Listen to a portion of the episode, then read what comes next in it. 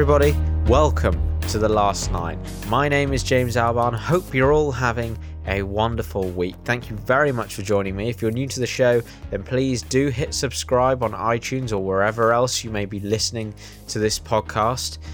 And uh, if you would like to, then head over to patreon.com forward slash last line films where you can give me some of your money to support the show and keep it all going.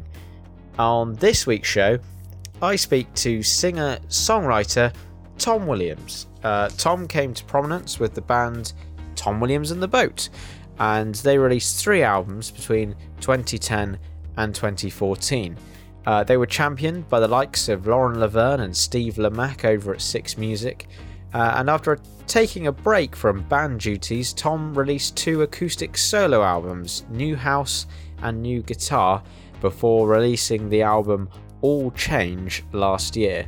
All Change is an interesting album in the way it came to being made, which you'll hear about later, and uh, was a bit of a triumph with great critical response, and it was chosen as one of the top 10 albums of the year by BBC Six Music. In our conversation, recorded at Tom's flat in the seaside town of Hastings earlier this year, we talked about his album All Change, uh, his other job as a music teacher to school children, pop music, and our views on a certain red headed singing megastar who plays a tiny guitar.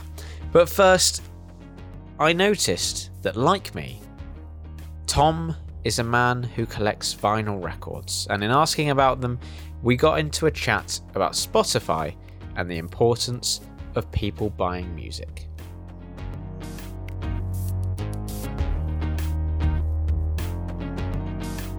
I love Spotify, and if I was going to get on my hind legs and pretend to be a holier than holier than thou music consumer, um, I couldn't say that I bought a lot of vinyl. I, I probably spend. I probably. I, pro- I mean, I probably spend three hundred pounds a year on music, and actually more if you add in my hundred and forty pound Spotify subscription or whatever it costs. So maybe we're looking at five hundred pounds a year, but I can't afford to spend more than that really. Um, and that's for someone who's like, you know, a musician and in music education. It's all tax deductible, and I still can't afford it. You know, um, I find that on a Saturday or a Sunday morning when I go to the, the shelf to pull a record out, I will give an, I will give a record a second chance. Hmm. Whereas, you know, on a morning when I'm trying to quickly download some new music on Spotify before I run out the door, and I'm, it says it's got no space, I'll quickly go back through and just delete loads of stuff that, oh, that was all right, but you know what I mean? Yeah. And that's a shame because spending £10 on a CD, it's not because I want your £10. It's because you'll listen to it more than once if you spend £10 because you'll think, oh, I'll give it another go, you know. And I think that just leads to a more engaged, um, rewarding experience for the fan and the musician. Because, you know, you'll, you'll hear things on the second, third, and fourth listen that you won't otherwise. Um, and some music just doesn't work on a first listen. Well, it's like the um the the Arcade Fire album. I got that on vinyl, and I, I really like the single. And the first time I listened through to the vinyl, it just I just, I just bit like oh, but like it was when I would go back and listen to it again and Yeah. again is when I started to appreciate what they were doing with it. But I'll even find sometimes I'll buy a vinyl, I'll spend £20 on the vinyl, but then I won't actually have time that weekend to put it on the turntable. Mm. So I'll download it on Spotify. And I might even, I'll, even on Spotify, I'll give it a couple more goes because I've bought the vinyl. Do you know what I mean? Yeah. It's like, oh, this is in my house now. There's a commitment to it. Yeah, and I remember when I heard Dylan for the first time, I did not know what was going on. When I heard the Smiths the first time, you know, I remember I had The Queen is Dead, and I listened to, I liked There is a Light That Never Goes Out, but everything else on that album was fundamentally confusing, and I didn't like it. I didn't like his voice, I didn't like the drums, I didn't like the weird 80s production. But some of the best music, you have to go to it. You know, some of the best music, when you first hear it, like, oh, I don't like it, there's a fundamental gut reaction hmm. that thinks this goes against all of the taste decisions I've made about my music up till now. You know, I remember when I first heard Pavement I was into Nirvana, so a guy at school gave me a Pavement CD. All the instruments were out of tune, out of time. The singer couldn't sing. I didn't know what was going on. But I sort of listened, and but then there was like there was one song on the album that was a ballad. It was a bit slower. It was quite in tune. I thought I really like that one, and then I would listen back round and round just to get back to that song again. And now I love Pavement. You, you know, you, you you have to get your head round what that band are trying to do. Um, but I think with the Spotify, it's almost like you know being in the Colosseum with the lions in Rome or something. You know what I mean? There's a gut decision. It's like, no, I don't like it. Kill it. But actually, you don't. You don't. You know, you don't know what that album's going to give you yet. You know, it could be a line. Um, you know, and some of my favorite records on that that I've even then gone on and invested in and bought the vinyl. You know, there's still two or three songs on every album that you love that you don't like sometimes. You know, but it's but then a couple of those songs could change your life. But then you know that's just the nature of music. Yeah. Um, I, but it's I, I, I still haven't totally formulated the thought because I don't want it to sound like I want your money because it's not about the money. It's what the money. It's it's it's it's that the exchange of money. Um, sort of cements or confirms a fundamental transaction of respect between a listener and an artist. You know, an artist might spend, you know, if you, even if you're an indie artist like me, you might spend five thousand, six thousand pounds on making an album, and they're asking for a tenner. You know what I mean? They're not asking for six thousand pounds. You know, I reckon War on Drugs or whatever probably spent half a million on their album. You know, and um, they're asking for a tenner. Um, and maybe you've been looking forward to this record all year, and you still don't want to pay a tenner. It is a weird, like I I feel like it's the same in film. Like people would rather wait till something is on Netflix or Amazon than go to the cinema to see it. I understand that money is tight, Yeah, and and that also people don't sometimes don't have a choice, and that's fine. But for the people that do have a choice, you know, we did lots of pledge music campaigns, you know, with Tom Williams and the Boat and Tom Williams records. And always, it was always weird because they were fantastic, and people loved being involved, and people loved feeling like they were helping the process. But I- sometimes I felt like saying, "But you're always helping the process.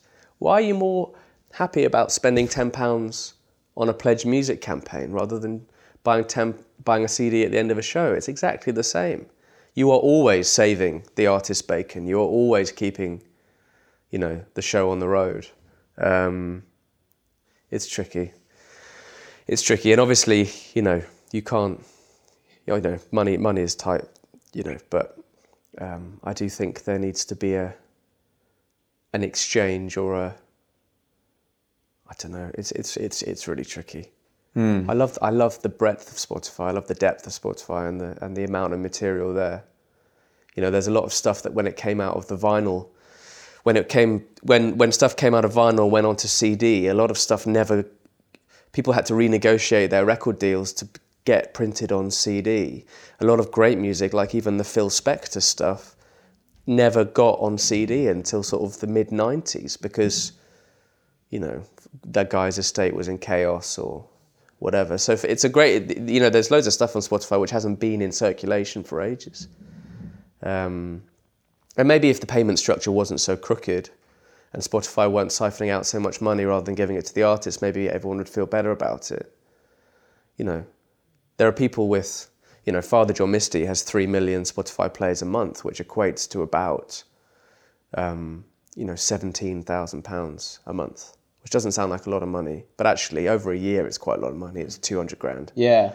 um, and that that must be a sizable chunk of income for an artist that's you know it's on Bella Union. I mean, he's a big act. He's a big act. You know, he's a Coachella headliner or whatever, but he's um. It's it's scary the level you need to get to on Spotify to to make it work. And also, you say seventeen thousand is a lot, and it is a lot. Right. But when he's getting three hundred million plays, it's it doesn't seem like it is a lot. It doesn't. Yeah. You know what I mean? It's not Yeah. the amount of plays he's getting versus the, the amount of money he's getting for that. So like we played a couple of gigs a couple of years ago with George Ezra when he was first starting, and I then sort of, I then sort of kept a tab on George's career, and there was a point at which Budapest had hit 25 million plays on Spotify, and I worked out. I should do the sums actually. I worked out that for 25, let's type this in now, 25 million times 0.07. So 0.07 is how That's much a pence you a stream. Right. George would have earned 1.7, 1,750,000 pounds. So that's great. But if 10% of those 2.5 million people that thought, I want to listen to Budapest, if 10% of them had bought it on iTunes, he would have made two and a half million. So it's really difficult. Do you want do you want 10 times as many people to listen to your music or do you want to make half the money? And that's a guy who's a pop act. There's not many people Yeah. selling more records than an act at that level. And then to make it even more confusing and to make it and make you even more, you know, confused about how this model might work in the modern music industry, you remember that when the BBC started, when the BBC started radio, record labels didn't want the radio to play their songs of their acts on the radio because they thought if the song's on the radio, who's going to buy the album? And now you realize that it's a promotional tool. You know, if it's on the radio, people are like, oh, I, really want that in my house. I really want to, to buy that song. Um, but Spotify isn't a promotional tool. It is, it's the end product. It, it stops people buying the physical product potentially because they've already got it. I don't know. I didn't really want to get on a rant about Spotify. What What would you prefer then? To be heard by many more people, or to have a smaller, devoted fan base? As, a, as you don't have a choice as a, as a, as a, as a, as an artist at our level who's still mainly sort of, you know, playing clubs. You don't have a choice. You take what you can get. you know, um, you're in the business of selling tickets, but then you're also in the business of balancing the books. So Spotify might help you sell some more gig tickets if you end up on chill acoustic vibes playlist. You know. um, but it doesn't put it doesn't put it doesn't put the band in travel lodges, you know, and all that kind of real stuff.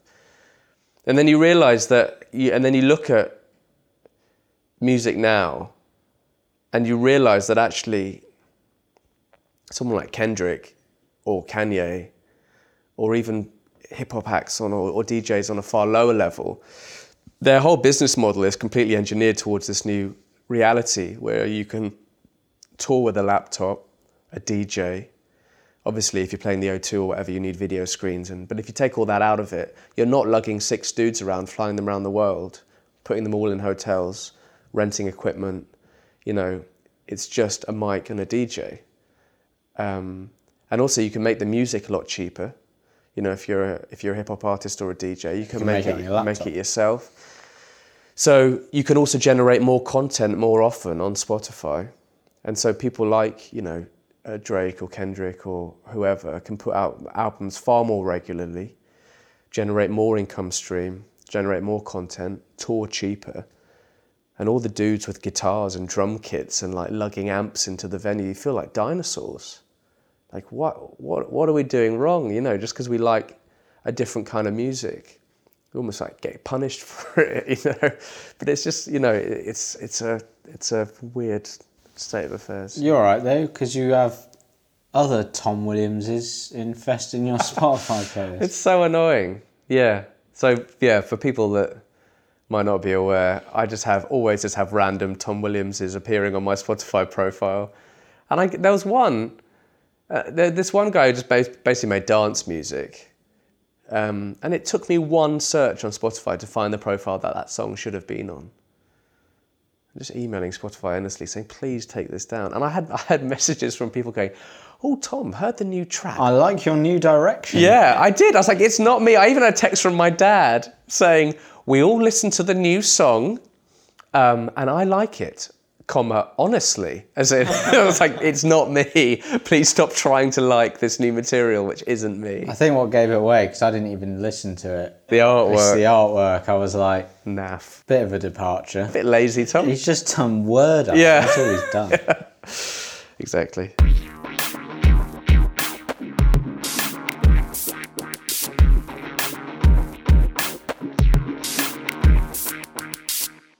So I was in a band called Tom Williams and the Boat.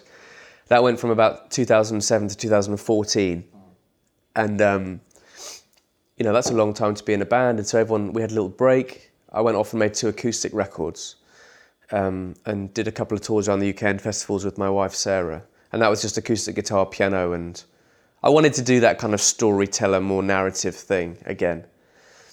Um, and then I was asked to go and spend a week at Leeds Beckett University, which is like, I think it's the old Leeds Poly. It's not Leeds University, it's the, the other one. Beautiful university. And I was, I was asked to go and spend a week in the recording studios there. Um, and Carl, the, the guy who did the course, he did this artist in residence thing. He said, um, you know, you can record what you like. You can record covers, you can record some of your old songs. Um, but you'll, you'll basically be with music tech students and um, we'll put a little band together of students and let me know what you need. So I said, oh, this sounds great fun, you know, drums, bass, guitars, backing vocals, piano player. Um, and then I, I just thought, well, I'm just going to bring some new songs, see if I can make an album cheaply, you know, see what happens. But I also hadn't totally read the emails properly and thought they would be music students, so I thought they'd be really good at playing. You know, music tech is learning how to record music, not learning how to play it.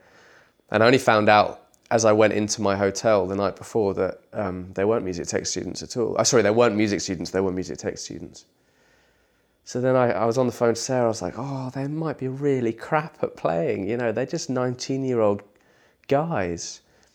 And she just said, like, who do you think you are? You were a 19 year old guy when you did like Glastonbury and stuff. So, you know, stop being such an arrogant prick. I was like, okay.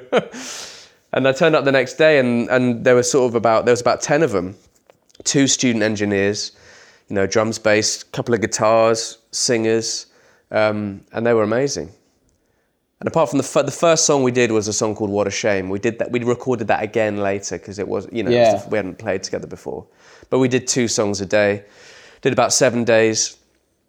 Um, and I uh, got to the end of the week, and I, I, I took all the files home, and I was sitting at this table and just listening back through, and I emailed Carl and I said, I think we've got half an album here. I think we sort of accidentally made most of a record. Um, but I need to come back and do some more. And he said, Well, we haven't got the budget for it. And if you did come back, it would be kind of, you'd have to sort it yourself. And it's, you'd have to be during the Easter holidays, and none of the kids are going to want to come back in the Easter holidays. And I emailed them all, and they just said, Yeah, we're definitely up for it. So we went and finished the record and brought the tapes back to London, added some bits, you know, added some gospel singers and some strings, and Ant from the boat added some guitar, which really helped, you know, on some of the big songs.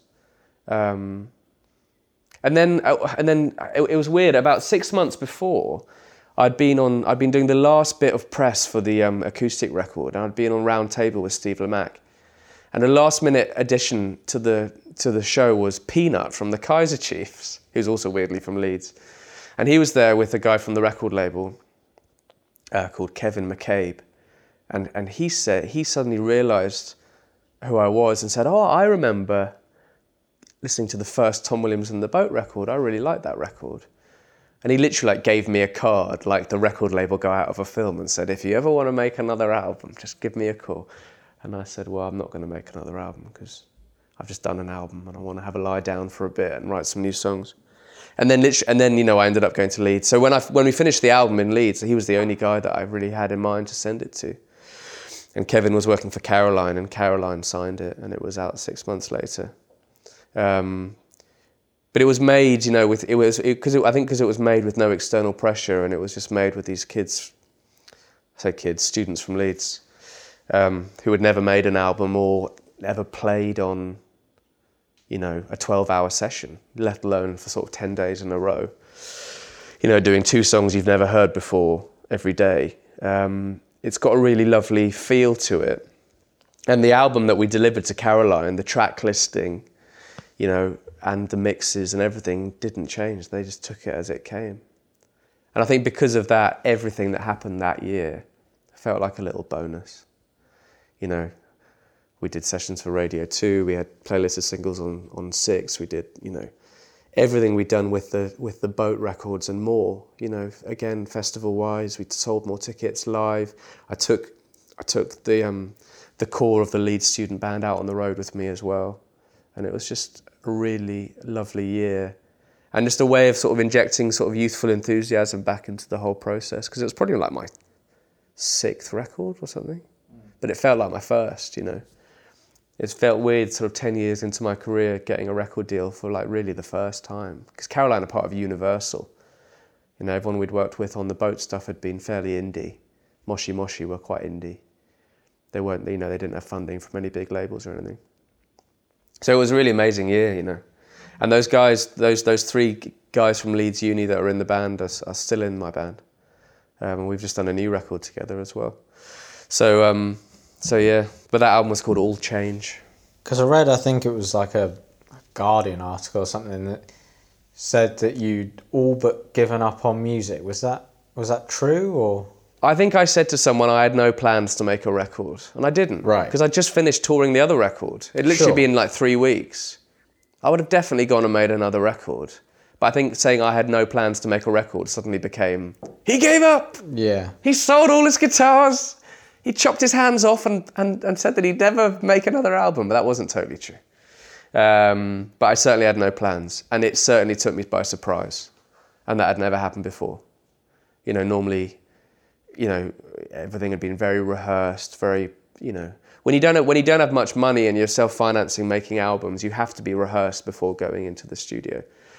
Otherwise, you're just sitting there with the clock ticking and money dripping down the drain while the drummer tries to remember how to play the beat or whatever. You've got to be totally drilled. And with this Leeds album, we were they th- these guys were learning and writing parts for songs that they'd never heard before.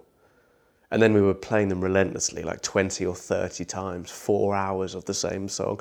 And then we'd all limp into lunch, like in the, in the student union cafeteria, and eat a jacket potato, and then go and do another song again.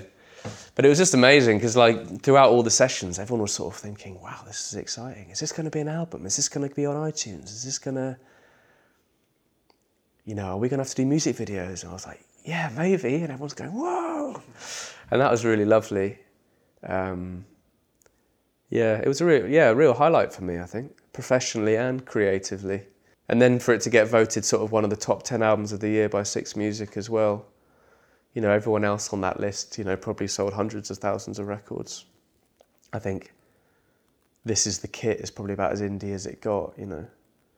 Can't think who else was on the list. Thundercat, Father John Misty, Courtney Barnett. Corny Kurt Barnett, Kurt Vile, yeah. You know, the, by all intents and purposes, those are major label artists, you know. So it was really amazing. Um, and it's sort of, you know, it's nice also sort of 10 years into a career of sort of making records and making music to, um, to you know, feel like there's a real trajectory sort of propelling us forward. It's funny when you say you hadn't given up because all the articles you read are like he he's given up with music and he's gonna go and be, he's gone off and become a teacher and No, I've- mean I've been teaching since I left uni. I I've been teaching since I was 19. You know, because it's pocket money, good pocket money. I used to teach just on a Sunday, and then when I left uni, that was about seven years ago. Um, I just met Sarah, who was later become my wife, and we wanted to move in together. And we thought, oh, I need some money. I can't just be living at home. Um, so I, you know, I did. I got two days a week, and then I got three days a week. But the teaching I do is sort of half.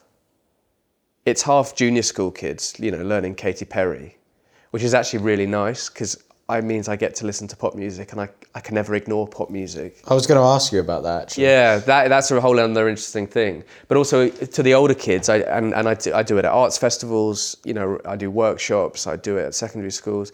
I teach songwriting, you know, and I get to help kids record their first songs, help them get onto the radio. Kids that want to do it, you know, professionally, do they want to go to uni? How do they get a manager? How do they get a booking agent? So it doesn't feel like school teaching. It feels like like life teaching, you know, it feels like there's always a stage when you're teaching songwriting to a kid and they're listening to Hozier or you know Jorja Smith or whatever, and then and then they sort of discover from another kid that you make music too, and then they find your albums, and then they sort of come in the next week and you know they're like, oh, I really like that song, or and then you can actually and then and then you have this really nice situation now where you're both songwriters and you're both just talking to each other about how to write a good song, and you're both just sort of waiting for a good song to arrive. But te- teaching is t- teaching is a really actually important part of my creative process. You know, if I'm if I'm telling a kid to write a song for next week, I've got to write a song as well. I don't have to play the song to the kid, but I, I sort of do tell myself off if I hear myself going, "Come on, Adam, write a bloody song," you know. Yeah. And then there's a voice in my head going, "When did you last write a song?" You know. I was like, "Oh yeah, you're right."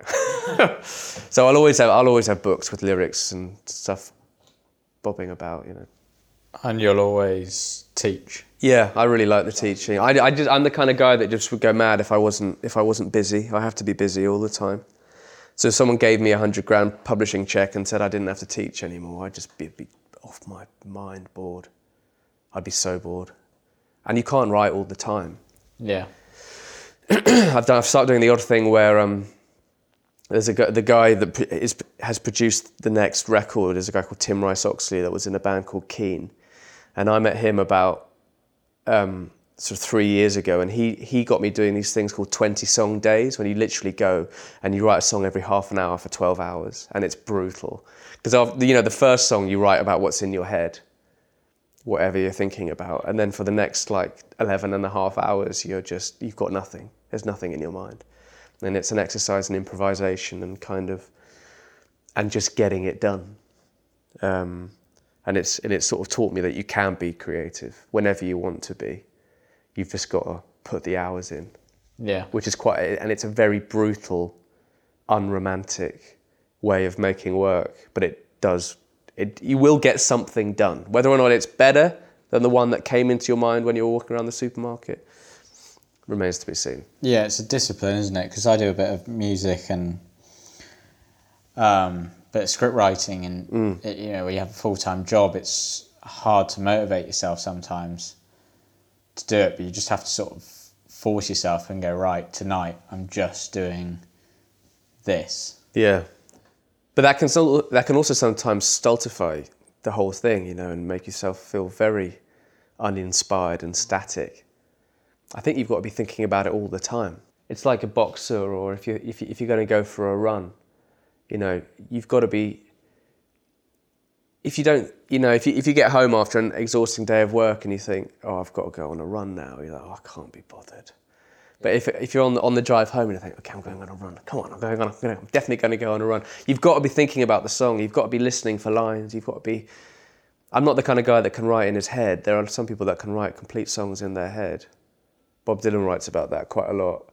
Um, but you definitely have to be thinking creatively. It's very easy to be pulled into a very uninspiring world of work and a world of life, you know, where nothing is creative, nothing is inventive, nothing is poetic, nothing is inspiring. Yeah. But I th- you do have to put your artist's hat on and try and, you know, you have to consume art. You have to read books. You have to listen to records. You know, it's a, it's a, it's a, and it's it's it's a lifestyle in that sense, not in a Rolling Stones let's all get drunk kind of way, but actually in a way where you have to kind of consume art.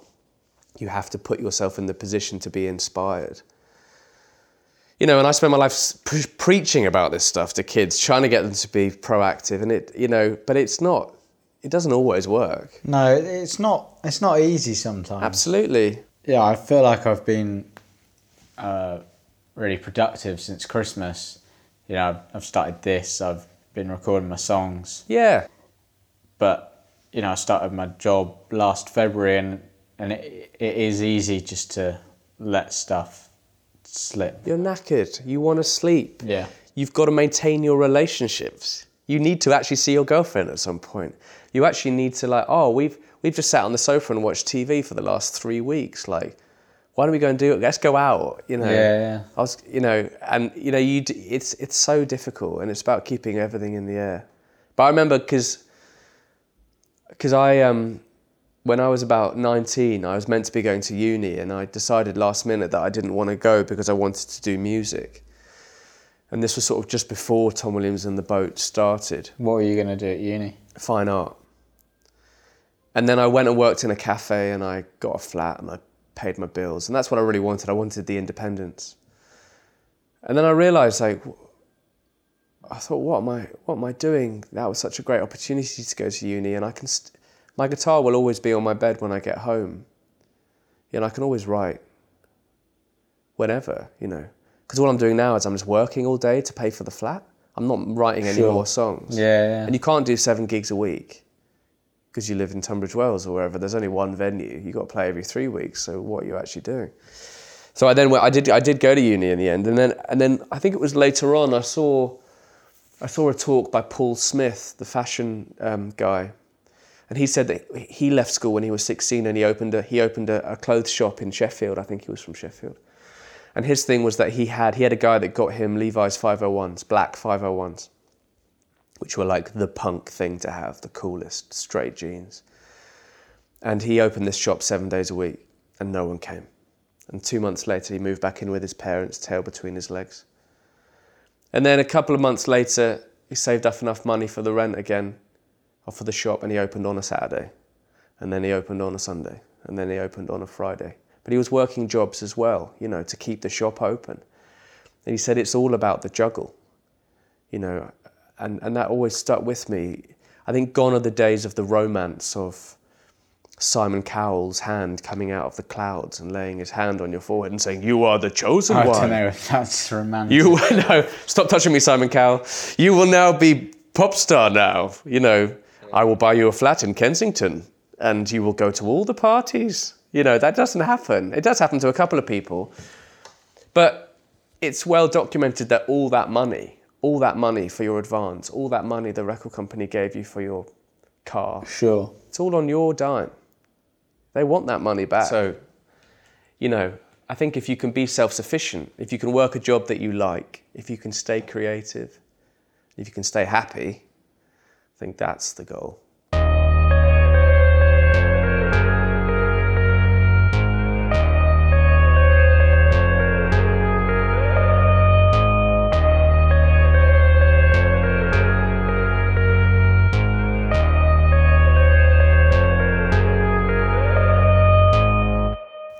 Thought it was interesting how you said that uh, teaching was good because it, it it was a good thing that it made you listen to pop. Well, I, I- I remember I talked about that with um, Pete Paphides, who's a music journalist. He did the, he wrote the bio for Easy Fantastic, which was the third Tom Williams and the Boat record. And that was an album.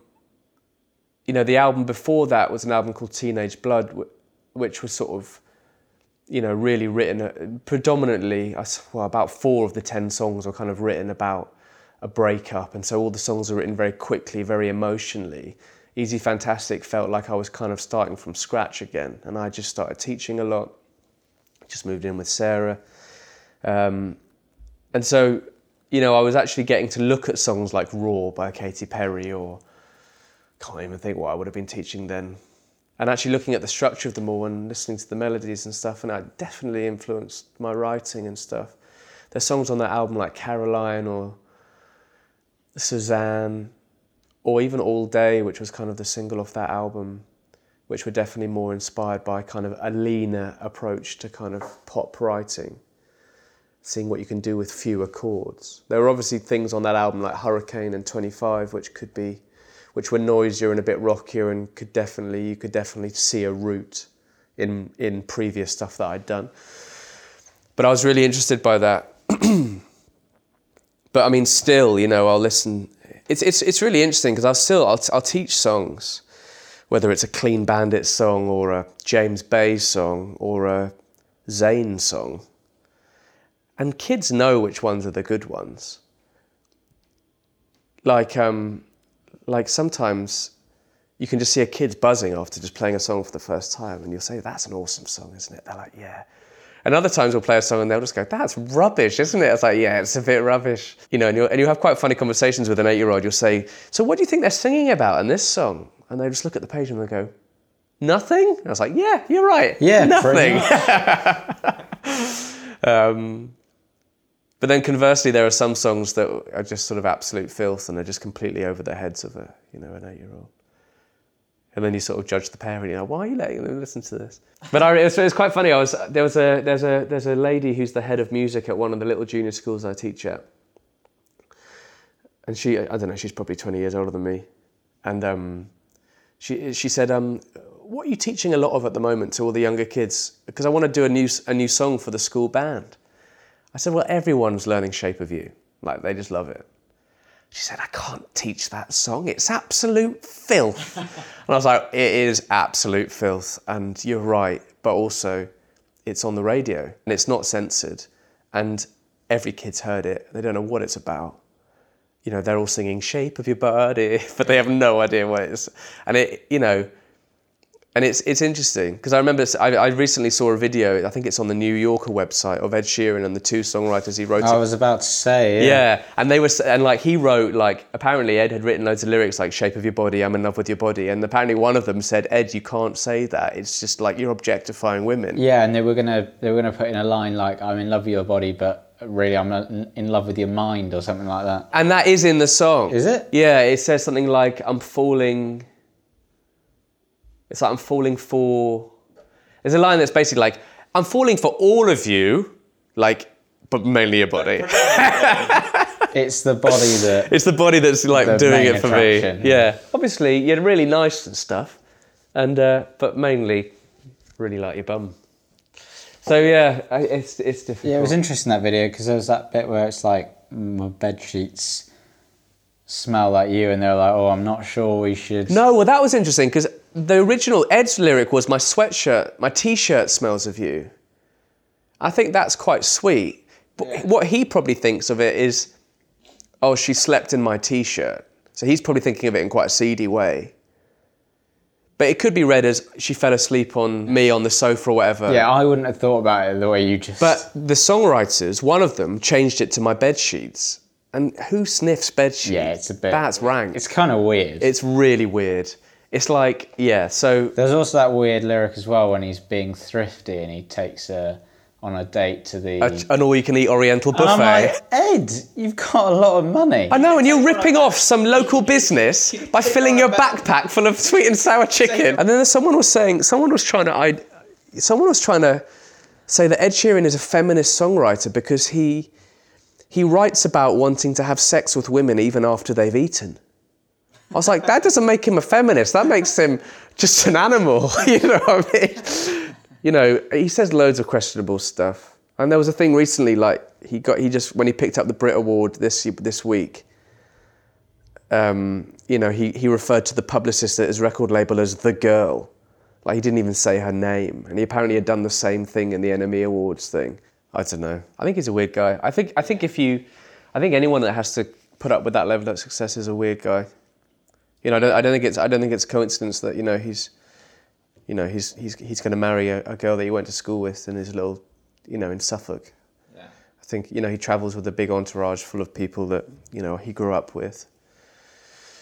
You know, and they're there to tell him he's a dickhead when he's a dickhead. You know, so that he doesn't get too big for his boots. And you know, it's it's nothing personal. I just don't like his music. No. I doubt he'll like my music either. But um, there, with that amount of visibility, it, there does come a responsibility to set an example. And to call a grown woman a girl is condescending and, and awful. And, and also quite emblematic of a lot of problems in, you know, I think it's like, it's still about 70 30 male to female employees at record companies in the UK. Um, and it's, you know, difficult to be taken seriously when everyone around you is a, is a bloke. So, and to be fair to him, there was probably good intentions behind that. He just goes and picks the worst word. Yeah, absolutely. I um, but there's other stuff he does as well. Like, let's not let him get off too lightly here. you know, he'll go on Desert Island Discs and say, "Oh, I don't want to talk about my drug abuse problems." But yet he's got songs that talk about his drug abuse problems all the time. I once had a six-year-old kid say, "There's a new Ed Sheeran song I really want to learn." I was like, what's it called? He said, drunk. It's like, you shouldn't even be thinking about what being drunk is. Mm, yeah. You know, it's just like, and everything in his song, it's like a bottle of red wine and another white line, and it's just like, I don't know, it's fine. I don't really care. But do you think, because obviously he's got a lot of young fans, but at the same time, you sort of think if that's what he wants to write about, then can you really stop him? Yeah, no, it's fine. I mean, it's it's, it's fine, but it's it's more just the um, it's the uh, hypocrisy of of being holier than thou on Desert Island Discs and going, no, you know, I've got lots of young fans, so I don't want to talk about my drug abuse problems. You're selling authenticity. You're selling you're selling a, a shtick of. This is just me, Ed, being who I am, with my acoustic guitar, direct from my heart to your ears. My tiny acoustic. with yeah, with my and you know, this is my diary, and this is my life, and you, know, this is the black and white photo of me looking sad, and this is you know, and you know, find out about what's been happening to me this year on my new album. Um, actually, you know, I think that Desert Island Discs appearance would have been an opportunity to remove a lot of the stigma of Yeah, because if he'd have said, I, I have a lot of young fans, yeah, A, they're not listening to Desert Island Discs, but you know, if one was to stumble across Radio 4 and be listening to Desert Island Discs, him talking about his uh, drug abuse problems, like you said, would would remove the stigma. yeah, and also the glorification of it in in some of his music. If he just talks about it honestly and I can't even remember where this rant on Ed Sheeran started. I don't know. Oh, it's pop music. No, yeah. Um, yeah. I mean, I think if any of us were put in that level of, of fame and every single word that came out of our mouth was scrutinised, Sure. um, our, our, our failings would be laid very bare. But I don't, you know, it's like Taylor Swift going missing during the American election when, you know, her reach on the country music Republican voting fan is so expansive that she could have maybe, you know, swung certain states by just doing Sure. an Instagram post. I similarly feel that with that, you know, if you look look at what look at what Kendrick Lamar does with his with his spotlight, look at what Stormzy did at the Brit Awards with his spotlight you know, calling the prime minister a criminal. That's incredible. That's like, that's not shaping your body. or I like your body. You know what I mean? That's real. And the way that he'd kept, he would have had to keep a lot of it under his up his sleeve because it would have been censored. But you know, you forget. You know, bring it back slightly to the pop music thing. You forget how visible this all is for kids. You know, and all year three kids watch the Brit Awards. You know, they all watch Dua Lipa, Rita Ora, Foo Fighters. You know, Stormzy, Rag and Bone Man it's all there for them to see and um, you know they need uh, yeah it's i don't know i don't know i mean it, it it's lovely because it shows you that kids still really listen to music but it, it's it's nice teaching and it's nice still feeling be, engaging with that stuff because they say oh i want to learn the new song by whoever then i have to listen to it and i have to teach them it and um, and you know all these songs are written by middle-aged dudes. I'm not I'm not middle-aged yet, but you know all of George Ezra's songs are written by Joel from Athlete, and then you know all of um, a lot of uh, you know Jake Bugg stuff was written by Iain Archer from Snow Patrol. That's interesting. You know, and someone like Tim Rice Oxley from Keane will write songs for Gary Barlow and Lily Allen, and I love all that. I love all that idea. Um, I mean, I totally get it. I totally to get that you you know you get a beautiful young person, and with an amazing voice, and then you get someone that can write the shit out of a song. It's like no brainer. You know, Elvis sung other people's songs. You know, he's just a pretty boy in a coat, really, isn't he? Um, and if you know, and if you know, wh- wh- why sit around and wait for someone to sing a great song badly and call it real music? Sure, yeah. You know, what's the point actually? And and um, if it's a really emotional performance, and it's a better performance than you could do on your own, then that's amazing. Um, I, I don't I don't totally get sort of forty five people on one track getting a writing credit. Yeah, I've just sat in a room and gone, yeah, sounds fine. Yeah. Well, I think it is. It's often often it's people like signing things like, you know, if I produce this album, you're going to give me ten percent on every song. Managers sometimes get points on songs, percentages on songs, just for managing the act. You know. So you know, Did you know that Simon Cowell had publishing on the X Factor theme tune? Which means that every time he plays the X Factor theme tune on the X Factor, which he owns, he prints his own money, literally paying himself his own money. Like That's ridiculous. so, between every ident, between every um, black and white montage about oh my nan's died, this one's for my nan, that's like ka-ching, and your PRS payment and your PPL payment is proportional to the, your viewing figures. So if he's, you know, it's like playing to 13 million people 20 times every week. It's incredible. It's amazing. What a dog. I mean, it's very smart, but Could he get any worse? that's just the kind of like maniacal thing that I could just never, never think of. It's amazing. And then if the guy says, "Well, I don't want to give you publishing on it," I wrote it. It's like, "Oh, we won't use it then. Thank you." It's like Dolly Dolly Parton famously turned down Elvis Presley covering um, "I Will Always Love You" when when she was young, because um, the Colonel, Elvis's manager, wanted fifty percent of the song. She said no, and you know he said he was saying, "Well, who are you? You're no one. No one knows who you are." And she was like, "I know, but." That song's really important for me, and I can't give you 50%. She phoned her mum. She said, I just turned down Elvis. You know, and then she put it on her Jolene record, and it did well. But then obviously Whitney did it tw- 10 years later and sold about 50 million albums, won everything. She won in the end. That's a, that's a victory for integrity. Yeah, yeah, absolutely.